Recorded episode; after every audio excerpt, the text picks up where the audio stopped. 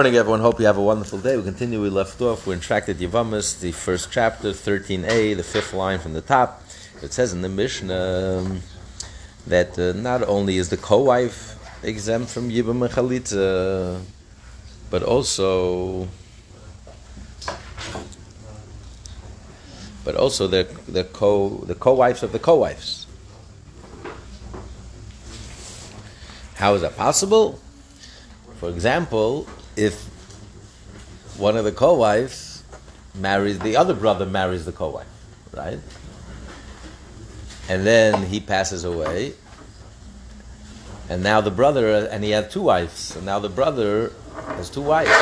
So since the co-wife is prohibited to him, and not only the co-wife, now the co-wife of the co-wife also, and it goes on and on. So he says, "Mother asked me now immediately. Where do we know this from?" I'm Rabbi Huda with the answers, Amakot says in the pasuk litzra.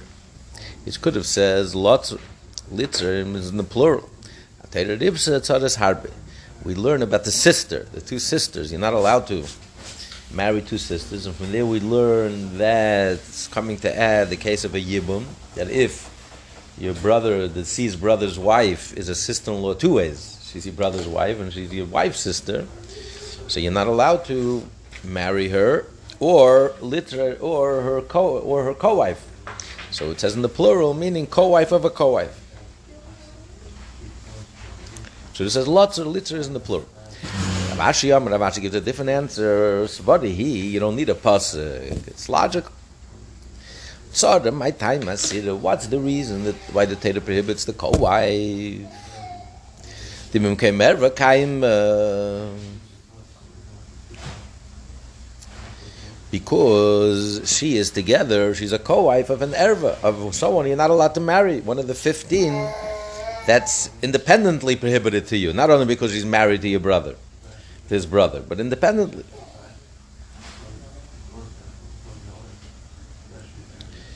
So therefore, um, so it's the same thing, the same logic, the same. The Torah teaches us What's wrong with the co-wife? The co-wife is not prohibited to me. She's only my brother's wife, and here the Torah permits me to marry my brother's wife, commands me to marry his brother's wife, to carry on his legacy, died childless. But we say since he's a co-wife of someone who's prohibited to you, it's prohibited. So that same logic carries on in the, the, the next case. When, you, when the other brother marries the co-wife, takes the co-wife in Yibum, and he has two wives, and he dies childless, so the brother, the other surviving brother, now is also not allowed to take marry the co-wife because since the the other wife, who was the co-wife of the original brother who died, is prohibited to him as a because it's his brother's wife. She remains prohibited to him forever because it's a sister-in-law. Since there was no mitzvah of yibum, when there's no mitzvah of yibum, automatically it reverts back to the original prohibition. A, brother or a sister-in-law, you're never allowed to marry a sister-in-law under no circumstance. The only exception is the Torah says if your brother dies childless, then the Torah makes an exception and says not only is it allowed, it's a mitzvah. But in the case where there's no mitzvah, then we revert back to the original prohibition. She's an erva, she's a sister-in-law. It's forever and ever prohibited to me. So therefore, the co-wife is a co-wife of an erva. It's the same logic. I don't need a separate pasuk to teach me that.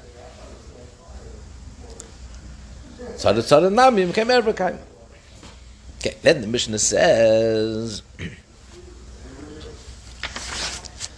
Ketzan uh, um, says if if the one who's prohibited to you, one of the fifteen women who are prohibited to you, is is when the when the brother dies childless, when he dies, she's no longer his wife. Let's say she died before the husband. Well, let's say the husband divorced her. So then, when he dies, there is no erva. All there is is one wife that's permitted to you. So you don't say that since at once upon a time, at one time, this she was a co-wife of someone that's prohibited to you. So even now, when the brother died, she was no longer his wife. But since this co-wife was once a co-wife of someone that's prohibited to you, therefore there's no yibum. That we don't say. Then the yibum applies, and you have to uh, you're a mitzvah to marry this woman, this wife who used to be a co-wife. The one is prohibited. So he says, I feel like kinnis, the Mishnah says that even kinnis, save girish, that even if she was first married the co-wife, and then divorced the erva. So then you're allowed to take the co-wife in Yibum. Because right now, when he dies, she's no longer his wife. The erva, the one that's prohibited to, to the brother, the surviving brother, is no longer his wife. But a minute, I'll ask you a question. We learned in the Brais, uh, we learned, I'm sorry, we learned the following Mishnah. Shloisha Ach, he had three brothers. Shnayim and Two of the brothers are married to two sisters. The Rebbe's father, Rebbe Levik, was actually, and his brother were married to two sisters. Yeah, it happens many times. Two brothers married two sisters. So two brothers married to two sisters. And the third brother married, uh, he didn't marry a third sister. he married a, a there's no relation to the two wives. The Kansa Hamagadish,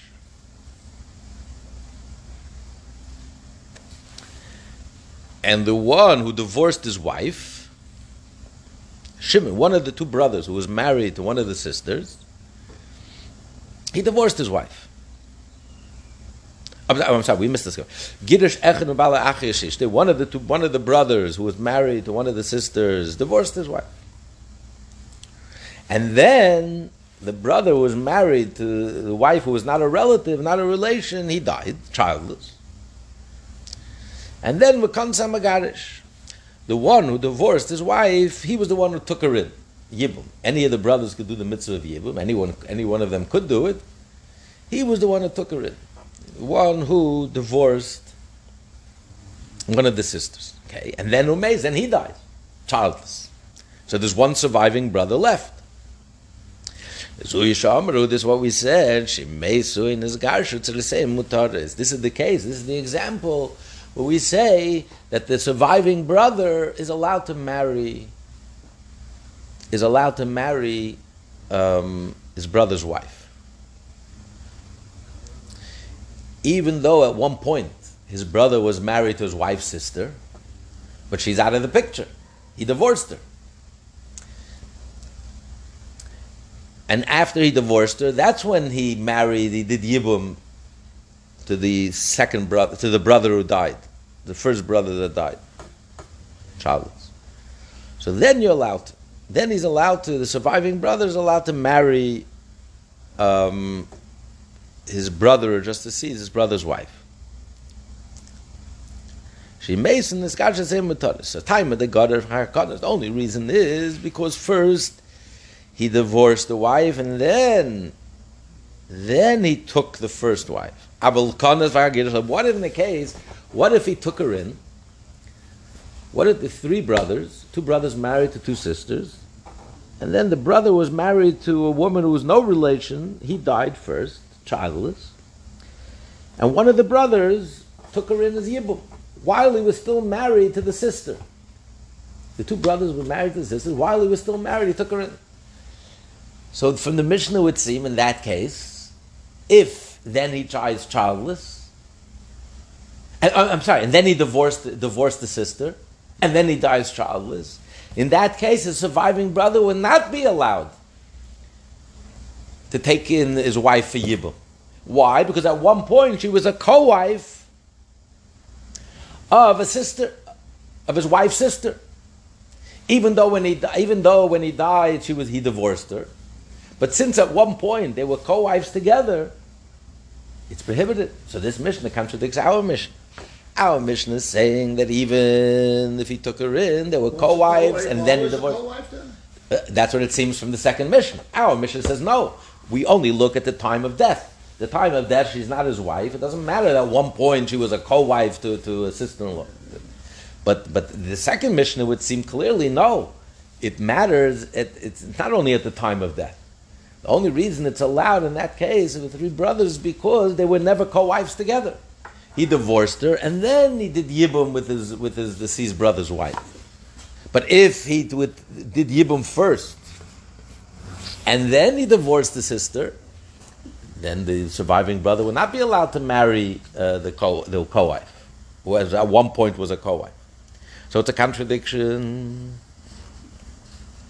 Aber kann frag it is lo. The Gemara says lema Messiah le Raveshia. Oh, I'm sorry. Amar Rabbi Yirmi. Rabbi Yirmi says Tavra. It's a contradiction. It's a good question. Misha Shanazu le Shanazu. It's an argument. Whoever learned this Mishnah doesn't learn the other Mishnah. That's why you have to learn the Gemara. See, if you just learn Mishnah, you don't understand. You learn the Gemara. The Gemara points out one Mishnah, another Mishnah. It's like opposites. It's like a contradiction. Rabbi Yirmiyah says you're right. Whoever learned this Mishnah has not learned the other Mishnah. They are contradicting each other. There's an argument. Misha shanazu lishanazu. So we have to wait for a third. So he explains. Hi, Tanas Savar Misam Apellis. Our Mishnah holds that the husband's death causes his wife to fall for Yibum. So all that matters is the moment of death. Doesn't matter they were co-wife together. But since he divorced her, and then he dies, there's only one wife who's not, who's not, there's no illicit relation, there's no problem. Even though at one point she was a co-wife of someone who was illicit, it doesn't matter. Right now, the Yibum begins now. When the Yibum begins, there is no, she's, a, she's just the only wife. She's not a co-wife of anyone that's prohibited to you, and that's why the mitzvah of Yibum applies. But the second Mishnah holds that it's the original marriage that causes his wife to fall for Yibum. So since it's the marriage that causes it, so it's the fact that they were married together. At one point they were married together. It's a co-wife of someone that's prohibited to you. Even though uh, since then he divorced her and then he dies, it doesn't matter. It's still prohibited. The obligation of Yibum, the moment you marry your wife, there's already an obligation of Yibum, that in the case that your brother will die childless, you're not only marrying, you're not only marrying her,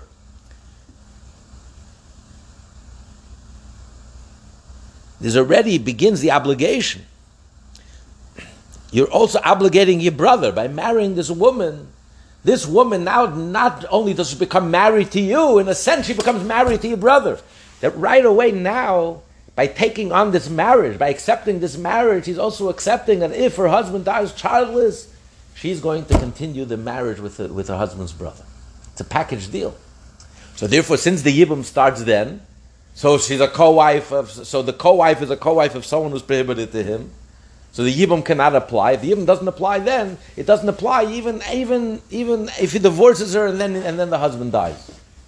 Because at the moment of the obligation, the moment when it began, the process began, she was already off, off uh, she was not allowed to be a Yibum. Versus our Tana says, no, the whole Yibum begins only at death.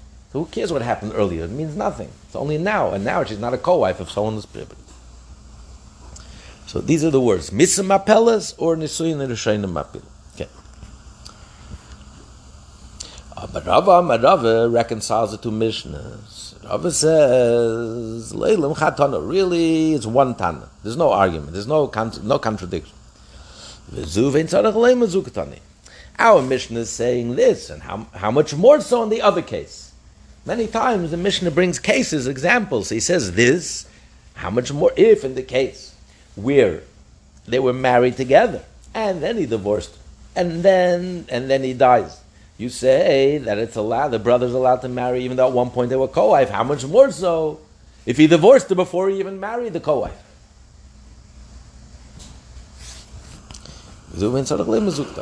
Okay. Mishnah concluded, and any of these 15 aroyas, if she was able to refuse, let's say she was a minor when she got married, But she, she was in the position to refuse, but practically she did not refuse him. A minor, is, it's a rabbinic marriage, not a biblical marriage. Only a father can marry a minor, a daughter. But if the father is no longer alive, or if the father married her off and then her husband divorced her and then she's independent, the father no longer has any power over her, and then she gets married with a brother or the or the mother or, or at that point even the father if he already if she was already married in the world it's not a biblical marriage. It's rabbinic. And that's why the rabbis say she can just walk out of it any time. Just cancel it. Cancel culture. You just cancel the whole thing as if it never happened. Cancel it. Mine. I protest and that's it. She walks out. So anyway, so if she's a minor, and she was in the position to to refuse, but she didn't. So that so it's like um, so she's not really his wife. Biblically, she's not his wife. So if this minor was one of the fifteen whose whose, whose uh, illicit relationship to the to the surviving brother, so biblically it's not a marriage. So it's not a co-wife. It's only one wife, a legitimate wife, and therefore the husband, the brother, surviving brother is obligated to do yibum and the chalitza. But the rabbis say she only do chalitza, not yibum because uh, rabbinically she's married, so it's like a co-wife of someone who's prohibited to you, illicit. But even though technically, biblically, it's not, so therefore you do chalitza, not miyun, and not yibum. But the Gemara asks, what's the problem? Utamay and hashta. When the minor protests the marriage and walks out of the marriage, it's literally cancel culture. You, it, you erase it as if it never happened. It was never a marriage. It was, it was considered as if there was never a marriage because the marriage in the first place was flimsy. It's only rabbinic. It's not a real marriage. It's only the rabbis. They didn't want to live. You know, she, she's living alone. She's a minor. There's no one to take care of her. So the rabbis allowed this. But, but it's not really a marriage. So, let, so what's the problem? Let her, let her protest now. Then it cancels it retroactively. She was never married. Makes the rival okay. And therefore, she's no connection to the brother, surviving brother. And the rival is alone. And he can marry her. He can live with her. Why only chalitza? with the moyen hashna, with this yabim, and she can do yibum. The Gemara says, So this Mishnah supports Rabbi Eshia. The Rabbi Eshia says, "Memenes the mamari, memenes likas." She can refuse his maimer, but she cannot refuse his zika. If he tells her, "I'm marrying you," like a kedushin, it happened he doesn't do yibum. But he does a regular kedushin, like a regular marriage. So biblically, it doesn't do anything. You, you, take her as a wife only through yibum, through being intimate with her. It's the only way you can really take her as a wife and to fulfill the mitzvah of yibum. It's not a regular marriage. But what if he does a regular marriage, but he does, he's not intimate with her?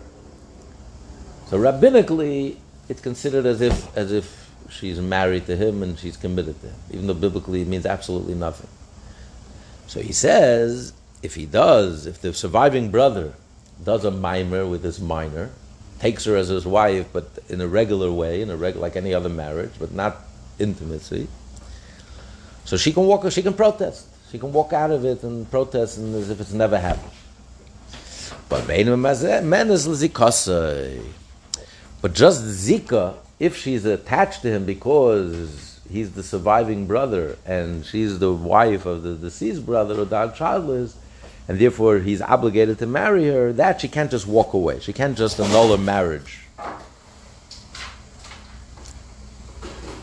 Because the brother already died. You can't undo the marriage of the brother who died. The brother died. You can only do a marriage that exists and you nullify it. So if the surviving brother made some sort of connection with her by doing like a regular kiddushin, then she can nullify that this ma- this marriage to the brother. But she can't retroactively nullify the marriage to the deceased brother. He already died. He's no longer here. So the connection, the obligation, and the surviving brother remains. So that's not an option. He's saying Mian is no longer an option for her. That's what the Mishnah says Yibum is not an option. You can't just uh, protest and, and can, cancel it, and Yibum is not an option. The only option is Chalitz. And even, even when she's memayin against the Kiddushin that the surviving brother made, the Maimer, all it does is it nullifies the Maimer. But she still remains attached to the brother in law, to, to, to the surviving brother. She still, he still has to marry her. That you can't undo. How do you undo that? He can't nullify it because he's not married to her yet. It's just an obligation. He can't nullify the surviving brother. He can't nullify the deceased brother because he's already dead. So that attachment remains. And therefore, you can't do yibum with the co-wife because the co-wife is a co-wife of someone who's an illicit relation to you. But you have to do chalitza because it's not a real marriage. It's only a rabbinic marriage. So let's say our Mishnah supports Rabbi Yishia. The Gemara says, Loi. From our Mishnah, you can't bring any proof to Rabbi Yishia's position. Really, I can tell you, you could nullify, even retroactively.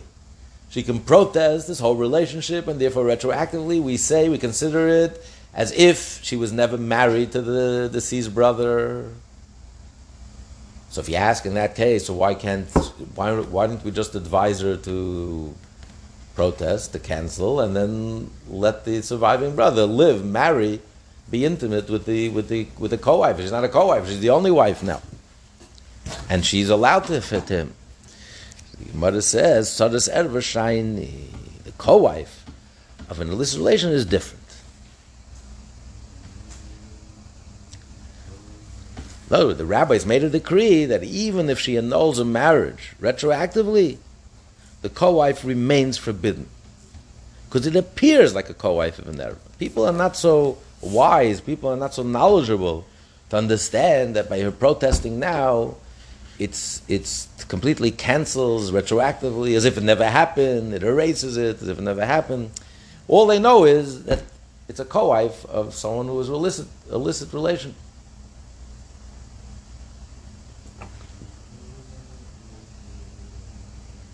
Co-wife of your minor daughter of illicit relation. If the father already married her off before and then divorced, and now she's married to she was married to her uncle, her father's brother. So all people know is, is it's, it's, a, there's a co-wife of illicit relation. If they're going to see allow her to marry the yibum, the, the brother is allowed to marry the co-wife, the surviving brother, then I'll think that even in the case of a, uh, if it's not a minor, if it's a, an adult, I wouldn't distinguish. Where do we know this? Tani Rama Bar Cheskel. Rama Bar Cheskel learned, taught, Mina Bebal, Miteris Laviv. If a minor refused her husband during his lifetime, then Miteris Laviv, she's permitted to marry his father. Because as if the marriage never happened. If the marriage never happened, it's not, his, it's not her father-in-law. You're not allowed to marry your father-in-law. The surviving wife is never allowed to marry her father-in-law, but since she, when she nullifies, she cancels as if it never happened, if the marriage never was. It's, we strike it from the record. So, so he's a stranger. The father is, is, is the father-in-law is not a father-in-law. It's just. But mina biyavam, but Isha refused after her husband's death. Asura liyav, she's forbidden to marry his father because he can't retroactively cancel if he's no longer alive. So you were married to him, and this is your father-in-law. Even though it was a rabbinic marriage, so rabbinically you're prohibited to, to, to, to marry your, your, your father-in-law. Alma, we see Mishas Kakalos, that we look at the time, at the time when he died and she became available for Yibum, she appears like the, like the father's daughter-in-law. And therefore she remains prohibited. Even though she could later on nullify it and retroactively cancel it. But since it appearance, all appearance, people don't understand that. You know, if she's a minor, she walked out on him while he's alive. Okay, if people understand she's a minor, cancel the whole marriage, fine. So therefore, it's no longer a father-in-law. There's no appearance issue. But if you're going to cancel after he dies, people don't understand that after he dies, you can cancel, and then retroactively, she was never married to him, and therefore uh, she's allowed to marry her, his father. They won't understand that. Therefore, the rabbis say it's prohibited. So Hachinami over here also, Mishas Nefilin, Nidas Ketzaris Bite. Since over here, when he dies, when the deceased brother dies, it appears to be like the co-wife was a co-wife of his daughter, let's say, or, or one of the 15 illicit relations, then that's this, it's all the appearance of marriage. That's why we can't tell her, let her just cancel it. So retroactively, she was never married. Therefore, it's not a co-wife; she's the, the, the, only wife, and he should be allowed. The brother, surviving brother, should be allowed to live to be do yibum with the uh, with the wife. So we say no, since it has the appearance that they were a co-wife. She's a co-wife. so is prohibited to you. That's why it's prohibited. Okay. Next Mishnah. Okay, the second Mishnah of the tractate. Fuck the Meil. We listed, the Mishnah list earlier 15 illicit, illicit relationships, which if your sister-in-law is one of these six, 15 relationships, and the brother is exempt from Yibum, Chalitza, and also the co-wife, and it's prohibited. But then he says there's another six illicit relationships which are even more severe than this.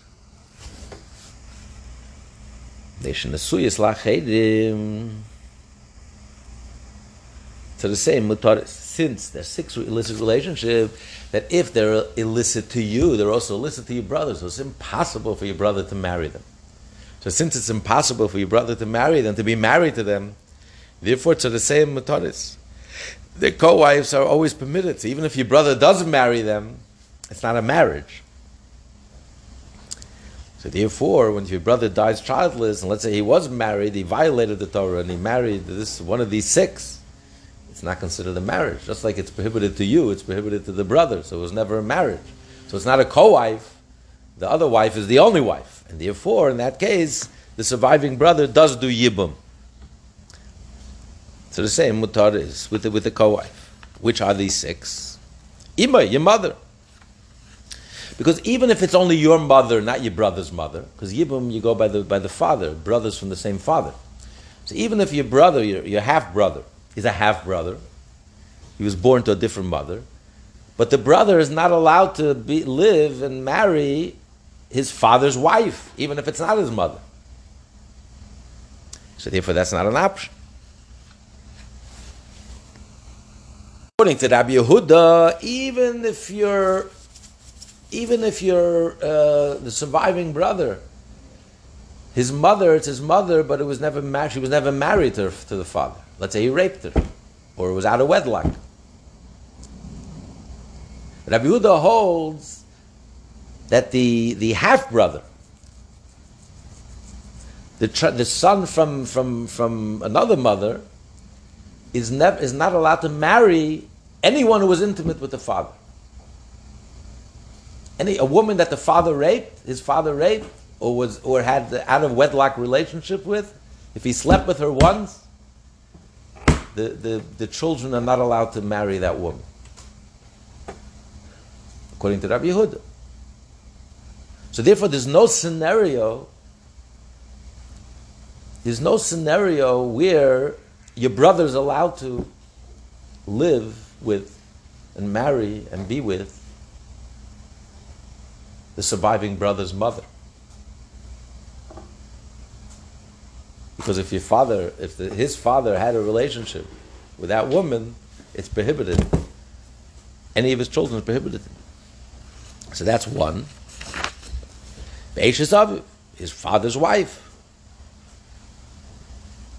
His father's wife, even if it's not the mother, not of this brother, not of the other brother, another wife. His father had a few wives but the father's wife is off limits to any all the all the children, all the sons.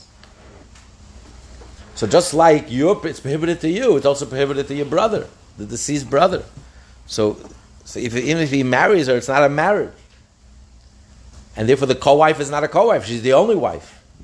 So when he dies, the surviving brother could could, could, could, could take the co-wife, could live with the co-wife, could do yibum. Your aunt your father's sister. So just like it's prohibited to you, it's also prohibited to the brother. You can't live with the, your aunt, with your father's sister. An uncle can marry a niece, but a, but a nephew cannot marry an aunt. Not all these things are logical, just the way the Torah tells us. Achoise meyaviv. Your paternal sister.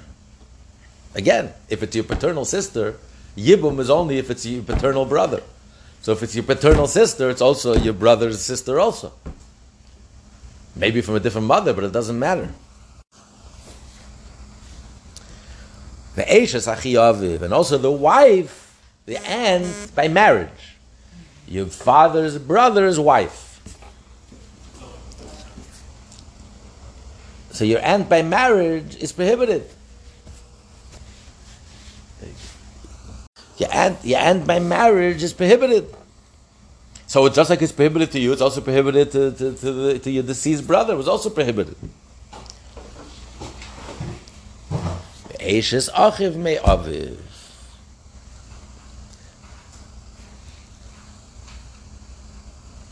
And the wife of your paternal brother.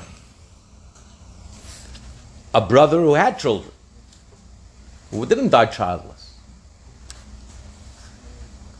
So just like it's prohibited to you, a sister-in-law is prohibited to you, it's also prohibited to your other brother. It's also a paternal brother. It's also the same father. It's also a paternal brother, same father. So if he marries his sister-in-law against the law, it's not a wife. So therefore, the surviving brother is allowed to marry the co-wife. It's a mitzvah to marry the co-wife because she's not a co-wife. She's the only legitimate wife. Beishamai matirin atzoros la'achrim. Beishamai disagrees with this entire Mishnah. Beishamai disagrees with the whole first ruling of the Mishnah. Beishamai says that the co-wife, you're allowed, the illicit relationship, you can't do yibum. The mitzvah of yibum does not override that prohibition. If in addition to the prohibition of being a sister-in-law married to the, to the wife, to the brother's wife, if there's any other prohibition, then the mitzvah of yibum does not override that.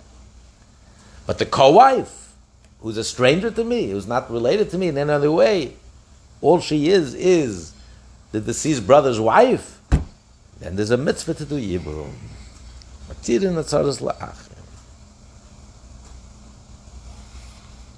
He argues with this whole Mishnah, with this whole Allah. Beis Hillel, our Mishnah is Beis Hillel. Beis Hillel, says you're not allowed. And even though the Gemara says, even though he said our Mishnah only talks about things that are unanimous, but in Beis in the place of Beis is not, is not an opinion even, and therefore this is the established law. It's not a serious argument, like a legitimate anything. Shammai, Beis is so accepted that Beis is not even uh, is not even considered. But that's the opinion of Beis. And like everywhere else, first he says Beis Shammai's opinion, and then he says Beis Hillel. Shammai, Beis Hillel,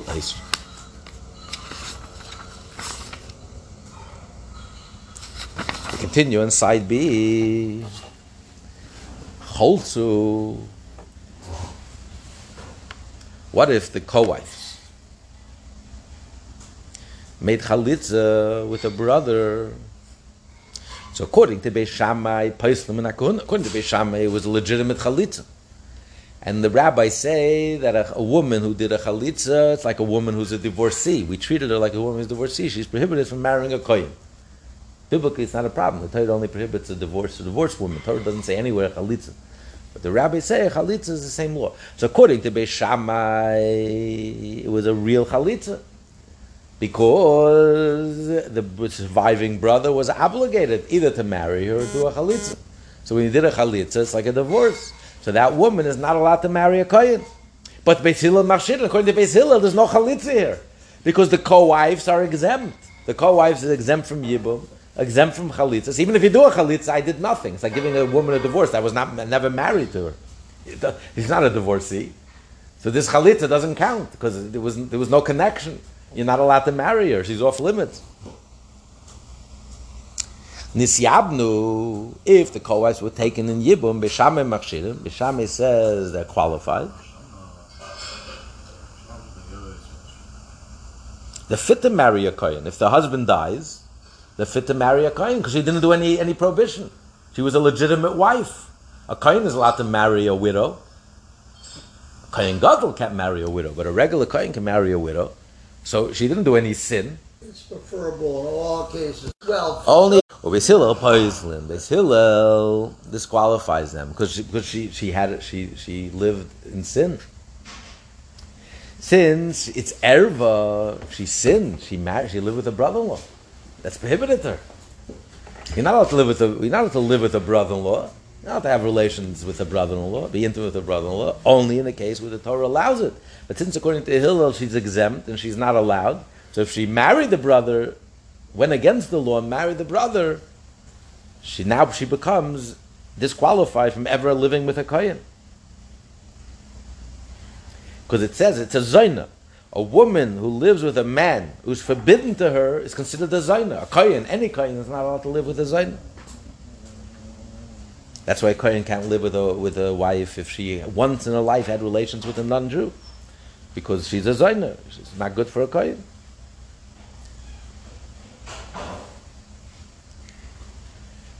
So even if it was a mistake, it doesn't matter.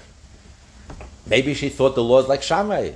Doesn't matter. The bottom line is the law is like Hillel, and she lived with her brother-in-law. She was intimate with her brother-in-law.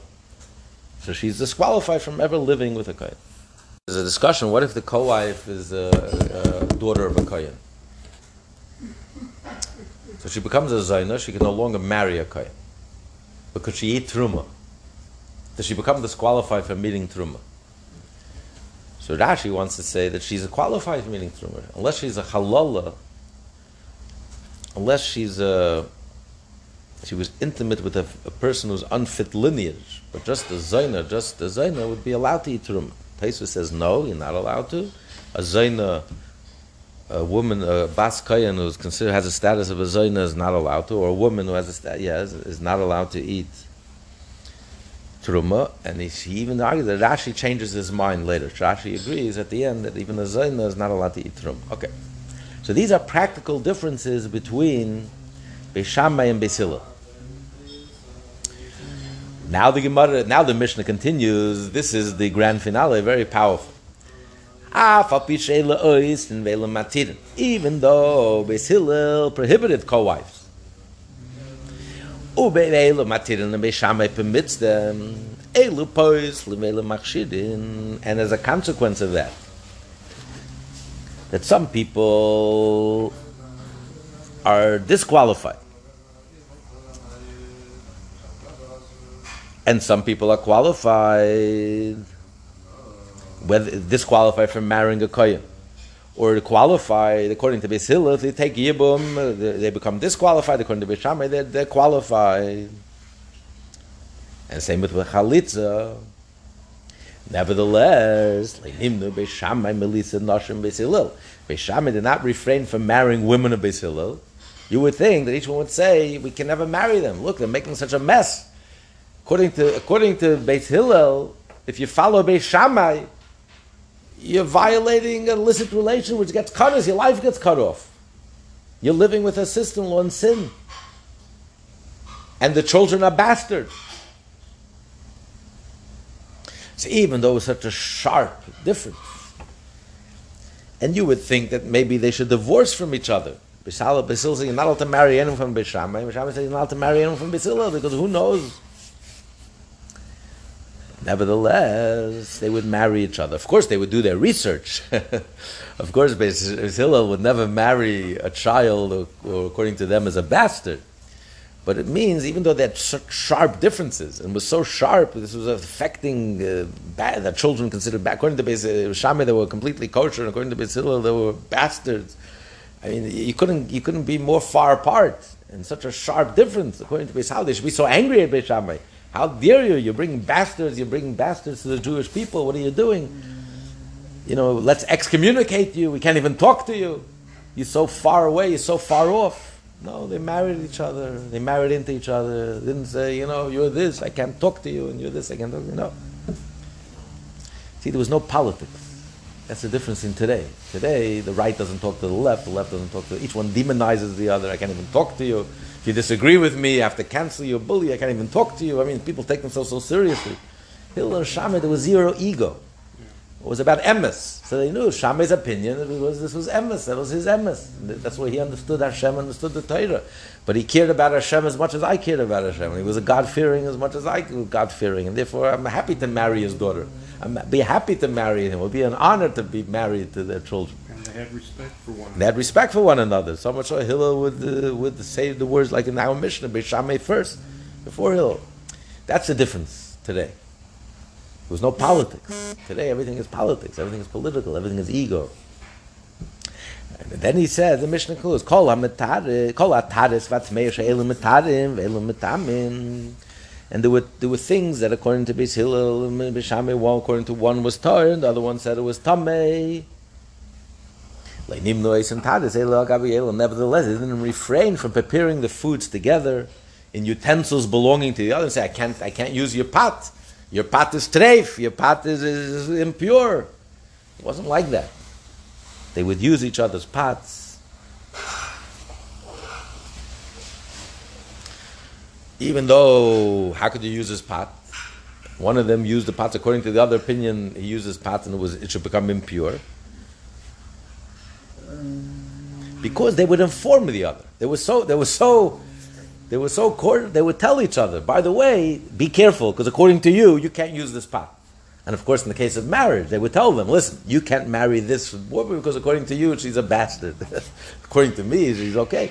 So they, they would, it was completely respectful and loving, accommodating their opinion. Legitimate argument. Right and left. There's a right hand and a left hand. Conservative and liberal. It's a legitimate argument. And it's even a sharp argument. But so what? We love each other, respect each other, get along with each other. Unlike today. And even in the Jewish community, this one can't talk to this one, and this one can't talk to this one. I can't trust your, you know, I can't use. It's a whole different, whole different ideas. That's the Mishnah. Sagt die Gemara, eh, I'm not Shimon Pazi, Shimon Pazi says, my time in the Bishama. What's the reasoning of Bishama? That he says the co-wife is a mitzvah to do Yibum, there's absolutely no prohibition. If it says, Leti Eishes HaMesa Chutz Alizar, it says the wife of the deceased is not allowed to marry a strange person. So the Torah is telling us, Chutz is calling, she's not allowed to marry until the brother, the surviving brother but one of the brothers fulfills the mitzvah of Yibum, she's not allowed to, she's reserved for the brothers, surviving brothers, she's not allowed to marry anyone outside. So since the Torah terms it as an outside, meaning that there is an inner one, who is related to the other.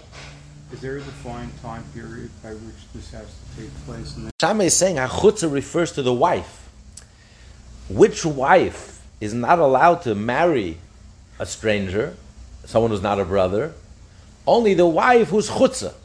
Meaning there's two wives. There's a wife who's inside, who's related to the Yavam, to the surviving brother. And then there's a wife, a co-wife, who's not related. She's chutzah, is an outsider. So the prohibition of not marrying someone uh, not marrying someone who's not a brother until the brothers take care of business, either do yivim or chalitza, only apply applies to the one who's chutza. Even though the one who's in the inside is related is, is, is off limits, she's not part of the mitzvah of yivim. But there remains a mitzvah on the chutza. The wife who's chutza, there remains an obligation for one of the brother, one of the brothers, to do yibum with her. How will Beis Hillel interpret? He says this pasuk I need it for what Rabbi Huda taught. How do we know that if someone does go ahead and marry the uh, the wife of the deceased uh, husband, of the deceased brother who died childless, and she's waiting for the, one of the brothers to give do yivim chalitza, but she went ahead and, and someone married her anyway. So how do we know the kiddushin doesn't even count, even though it's only a prohibition? In general, we know if you violate a prohibition, let's say you marry a bastard. You're not allowed to marry a bastard, but it's a marriage. You can't say the marriage is not a marriage. It's a marriage where you violated a prohibition. When do you say it's not a marriage if it's an adroyas, if it's one of the illicit prohibitions which comes with a death sentence, either karis or the hands of heaven or, or a death penalty? But here it's only a prohibition, but nevertheless the Torah is teaching me that the kiddushin is not a kiddushin. It doesn't count. It's as if nothing happened. How do we know this? Remember it says, "L'siyam eches hamesa chutza leitia ba'havi havoya lizar." Torah is coming to teach us that that leitia, there's no tia. It doesn't. There's no, There's nothing happening here. She is not. She doesn't belong. She can't be connected to the ishzar. You can't be a wife to a stranger for her. You can't become his wife. That he's saying the straight that's what he's coming to teach that the stranger's kiddushin that that even if the chutza, even if the stranger goes ahead and marries her, so the is saying leitia, nothing happened. She doesn't belong to him. She has no connection to him. He's a chutza. He's outside. There's nothing.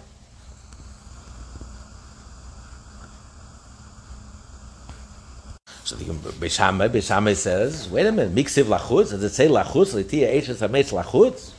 Lachutz is not talking about the outsider, the, the non-brother, the one who's not a brother who married her.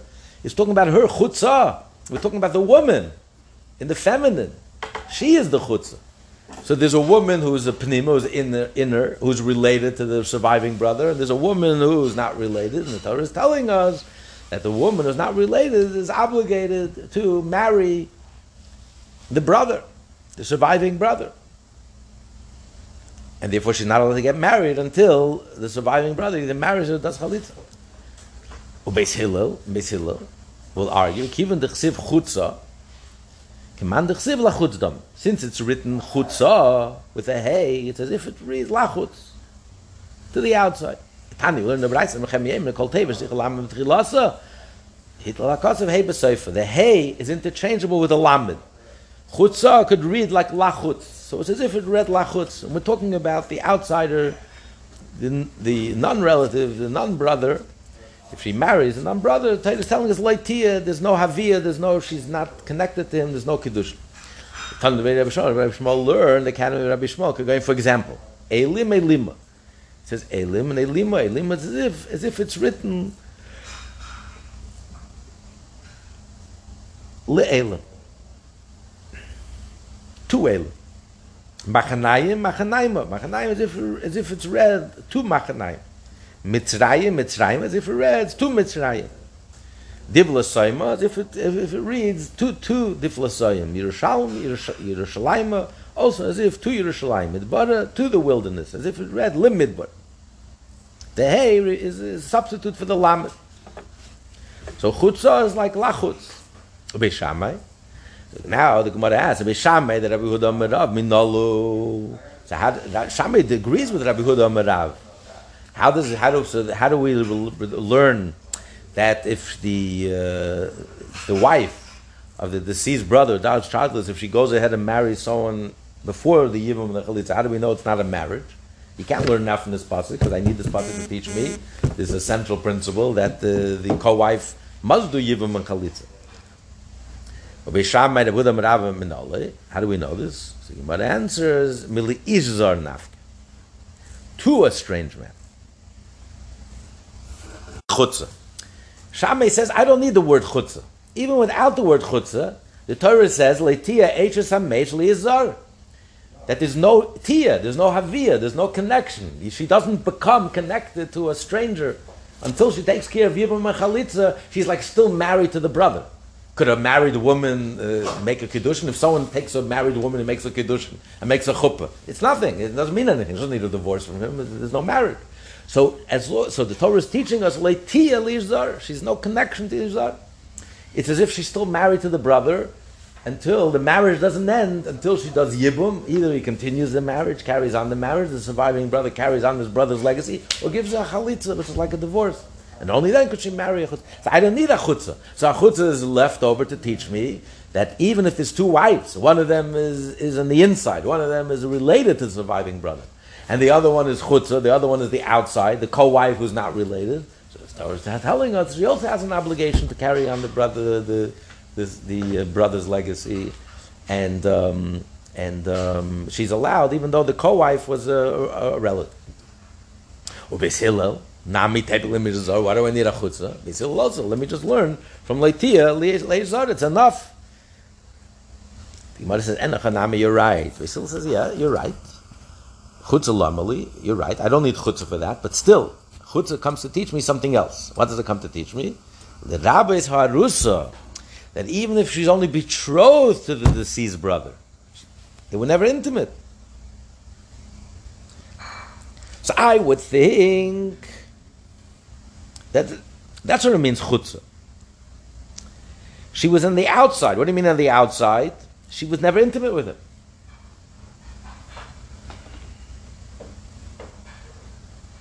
He never consummated the marriage. So maybe in that case, there's no mitzvah of the brother, the surviving brother, to carry on his brother's legacy. The brother was never even intimate with his wife. Why should he be intimate with her? So that's why he says, no, that even though she's chutzah, she's still obligated to marry her, to carry on the brother's legacy and to give him children. According to Shammai, where do we know this from? Even Arusa. So Bishama will tell you, Michutza hachutza. It could have just said chutza. It says hachutza, the extra hey, comes to teach me both things. So hachutza comes to teach me that in the case if there's only one wife, but she was only betrothed, never consummated, nevertheless, and also comes to teach me in the case of there's two wives, and the co-wife is the chutza, the co-wife has no relation to the surviving brother, other than the fact that she's married to his, uh, to, to his deceased brother, the mitzvah of Yibum still applies. V'yidach, hachutza le Hillel says you can't, hachutza, chutza, that's not the, that doesn't come to teach us anything. Rav says, what's the reasoning of B'Shammai? Why a co-wife? Of an illicit of a woman who is illicit, who is, who is illicit to the surviving brother is permitted, they nisr halal. Because one prohibition does not take effect on another prohibition. Something is already prohibited to you, you can't add a prohibition. It's already prohibited. For example, Ruvain marries, right? He marries his wife, and now the wife becomes prohibited to his brother because it's a sister in law. A brother's wife is forever prohibited. If the brother dies with children, or he divorces her, it's prohibited, finished, forever, even if he dies after.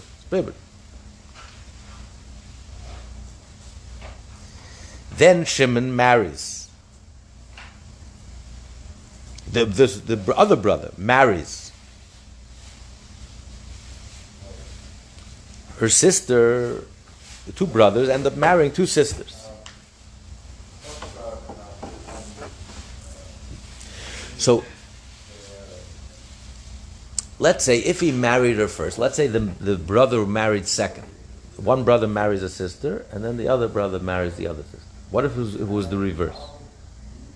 If this brother married second was the first one to marry, and his wife's sister was single, it would be prohibited to him because it's a sister-in-law, it's your wife's sister. But in this case, she became a sister-in-law.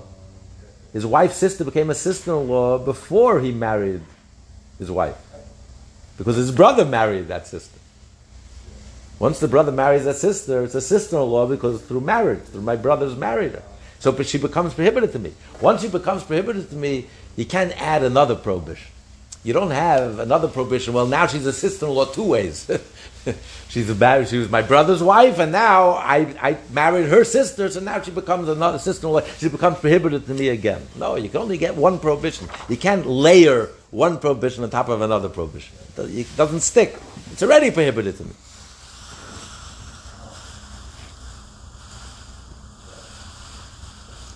And what does practically speaking? Let's say if unintentionally he had relations with her. How many sin offerings does he have to bring? Only one sin offering. Whatever the first prohibition was. Either he married first, so she so when he married his wife, she became his sister-in-law, his wife's sister, or if he married second, the, the prohibition is when his brother married her, his wife's sister, it was prohibited to him because it's his brother's wife.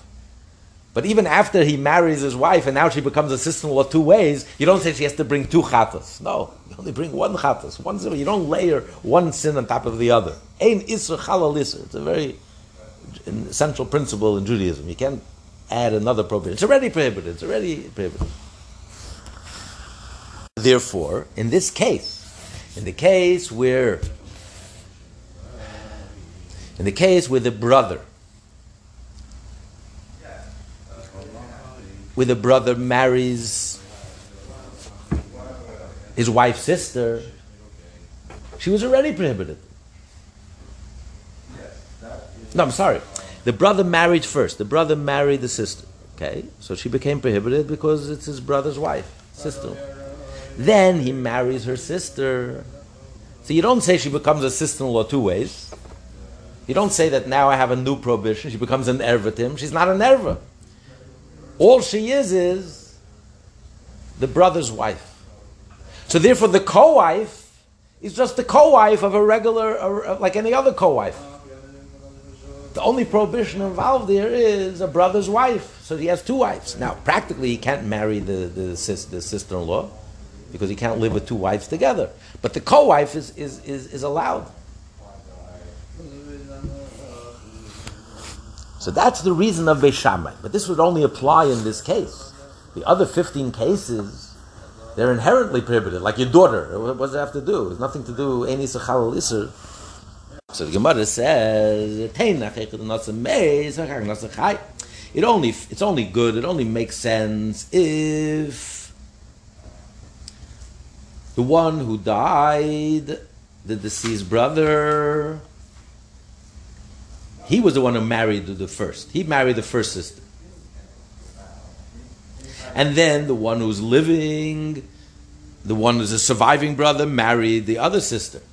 So, the, so then the prohibition of a sister, his wife's sister, that never applied because he was already prohibited to him by being his, his brother's wife.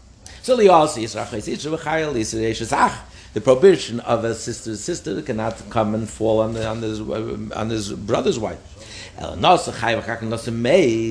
but in the case where the, the, the surviving brother is the first one who married, so then the sister did become prohibited to him before she became his brother's wife.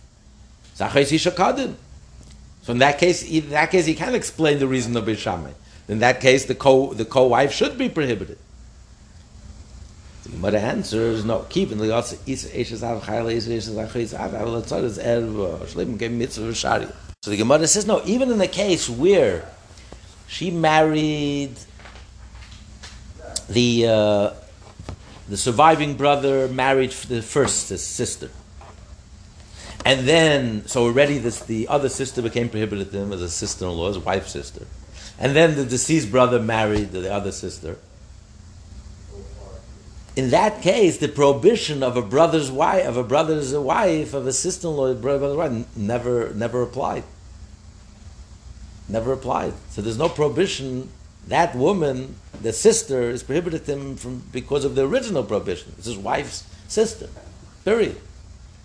So therefore, the, the co-wife is a co-wife of someone who's not prohibited him because of his brother's wife. The, the prohibition of brother's wife doesn't apply to the surviving brother. Never applied to the surviving brother. So the mitzvah of Yibum never applied. She's not considered the wife's brother. The surviving brother, the wife, the, the sister, the wife's sister, is not considered his wife's brother to him. All so therefore the co-wife is, is allowed to he's allowed to marry the co-wife. He's obligated to marry the co-wife. The fact that she was a co-wife of of it, it, then it's like any other case. If your daughter is married, your son-in-law marries your daughter, and he marries another wife, he has two wives, a stranger to you, and then your son-in-law dies. You're allowed to marry that. You're allowed to get married to that other woman because there's no relationship. The other woman, your, your son-in-law's second wife, is not your daughter. So there's no relation to you. Just because they were they were co-wife, she was a co-wife to your daughter, that's not a problem. It's only in the case of a mitzvah. The case of a mitzvah where uh, it's your brother's wife, and the Torah gives a mitzvah to carry on his legacy. So then we say that the co-wife is a problem. If the co-wife is someone that's prohibited to you, it's a problem. But here, the co-wife is not a co-wife of someone who's prohibited to you because she's not considered your brother's wife. There's no prohibition because it, uh, she was already prohibited to you, being you, you, your wife's sister. Therefore, b'shari it's allowed. The Mishnah says cholzu b'shami peslim. If she gives a chalitza, b'shami says she's never allowed to marry a kohen because it's a proper chalitza. They're going to pshita obviously. What a lafuka Rabbi Yechim Nuri is coming to exclude the opinion of Rabbi Yechim Nuri. The Amar he said, "Boy netakelim latzorish she cholzu lemis yabes."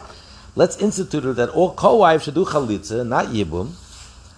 So let's accommodate both opinions. Everyone, make everyone happy.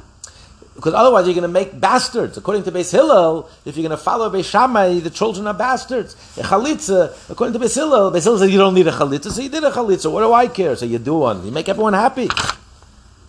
That's why he says no that Beis Hillel seemed uh, qualified to kuna. So it's not, it's not, it's not, that's why it's not, that's why they didn't do that.